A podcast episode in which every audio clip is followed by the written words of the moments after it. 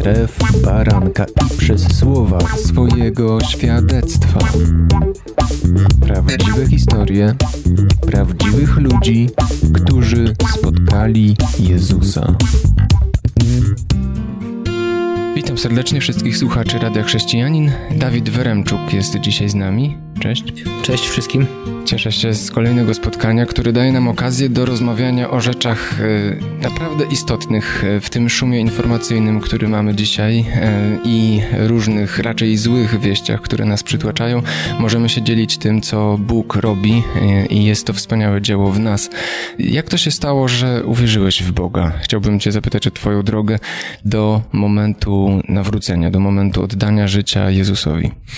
Ku zdziwieniu może wszystkich powiem, że nie pochodzę z rodziny religijnej, e, ani praktykującej, e, może nawet nietradycyjnie wierzącej.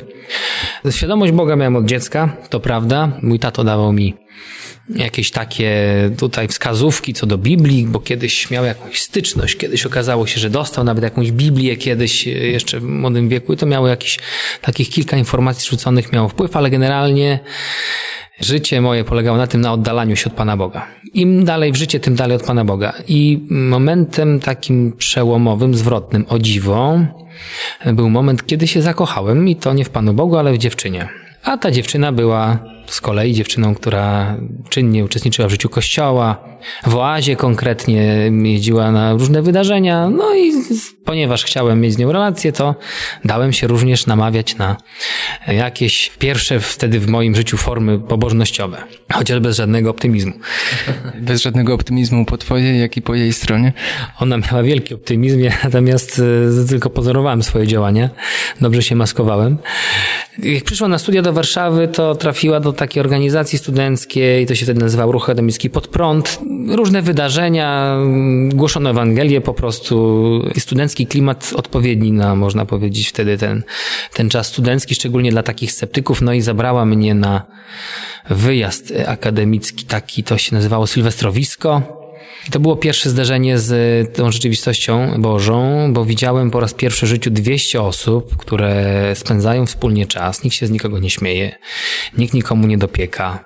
Były tam osoby niepełnosprawne, one były równo traktowane ze wszystkimi, nikt się z nikogo nie śmiał, to był dla mnie wielki szok. Ja że dwie godziny chodziłem, patrzyłem jak to się odbywa nie mogłem uwierzyć własnym oczom. I tam nawet był taki moment oddania życia Jezusowi, grała wesoła muzyka. Ja nawet yy, pamiętam, że coś takiego, no to oddam. Panie Jezu Tobie swoje życie, z wielką łaską to zrobiłem, ale to wiem dzisiaj, że to było tylko pod wpływem taki impuls, yy, radosna atmosfera i niestety nie było to szczere.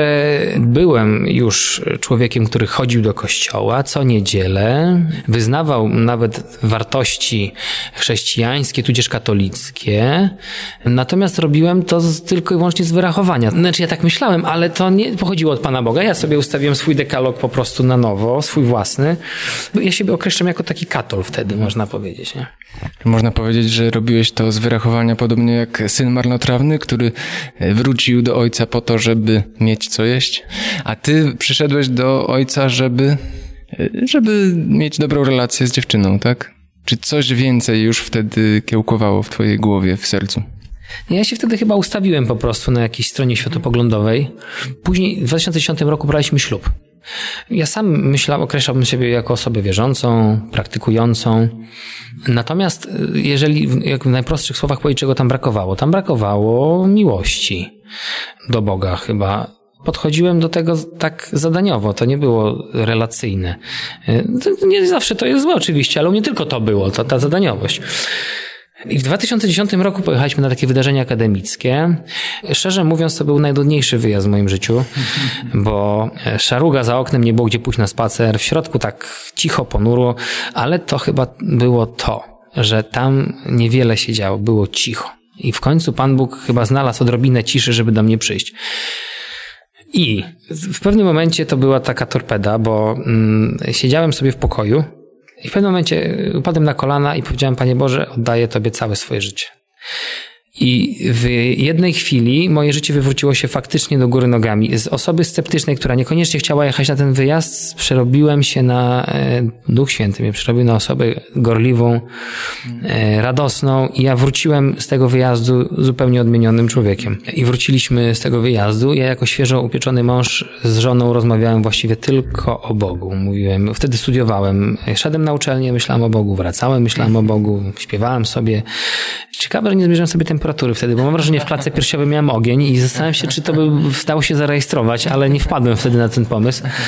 I z jednej strony to był proces, bo była wykonana pewna praca, pewne obserwacje, praca pewnych ludzi, rozmowy, więc na pewno był proces. Ale z drugiej strony był też moment nawrócenia, tej szczerej, prawdziwej decyzji. E, no teraz można zapytać, na ile to była moja decyzja? Nie wiem.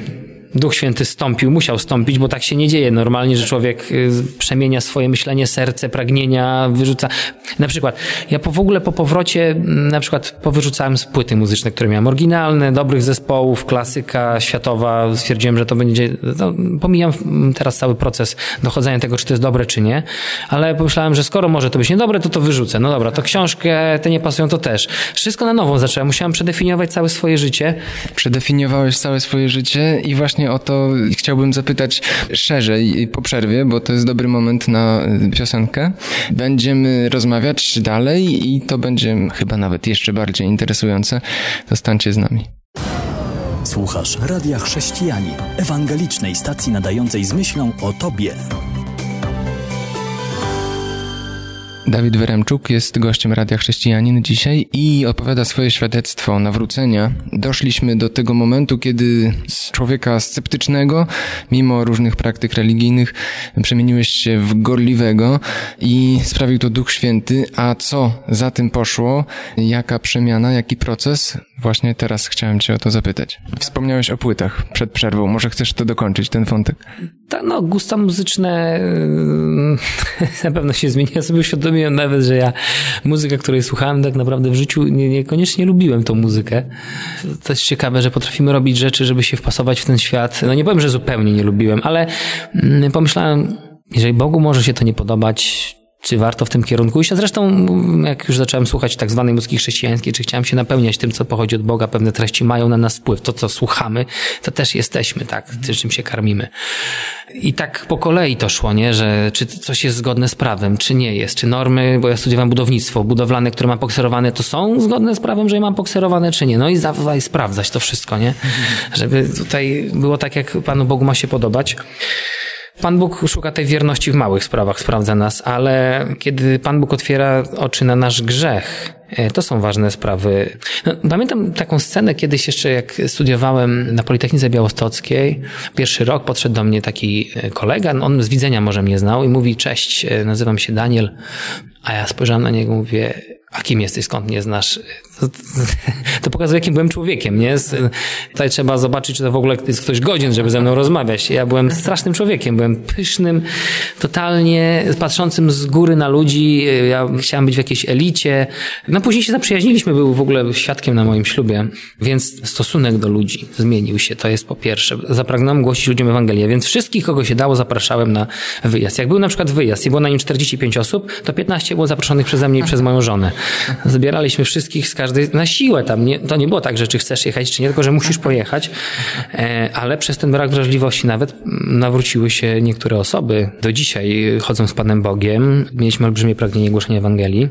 Pan Bóg pokazał grzechy z przeszłości, na przykład porządliwe patrzenie na kobiety, uświadomił mi, że to jest grzech. Pan Jezus mówił, że kto porządliwie spojrzy na kobietę, już się cudzołóstwa dopuścił w swoim, w swoim sercu.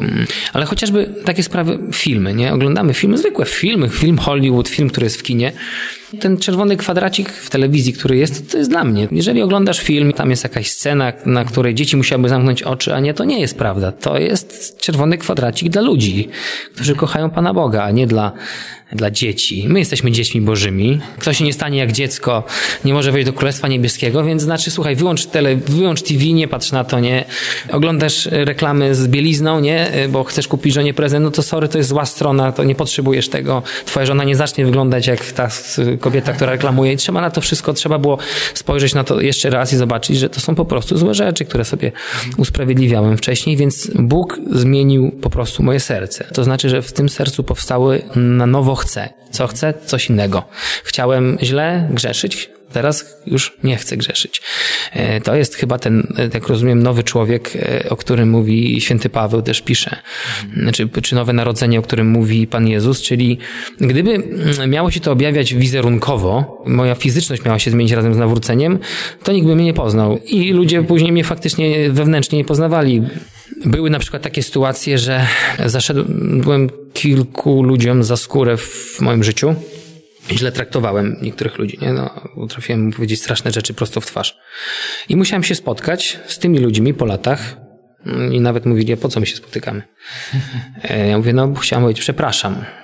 E, niektóre rzeczy były, nie dało się wydusić przez gardło, za co przepraszam, więc musiałem zapisać na kartce, za co przepraszam, bo to się już Aha. teraz nie dało powtórzyć.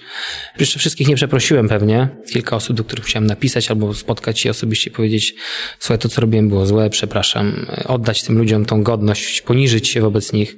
Pewien kolega, e, z którym się spotkałem, powiedział e, mi wtedy, to było spotkanie po latach, mówi, to spotkanie uważam za zamknięcie etapu mhm. pewnego, który był Miałbym ochotę w ogóle tutaj zrobić jakąś pauzę, żeby każdy zastanowił się nad tym, co w jego życiu można jeszcze zmienić, albo e, jakie dobre efekty przyszły przez takie podobne ukorzenie się, przeprosiny, czy w ogóle pokorę jako ogólną postawę chrześcijanina.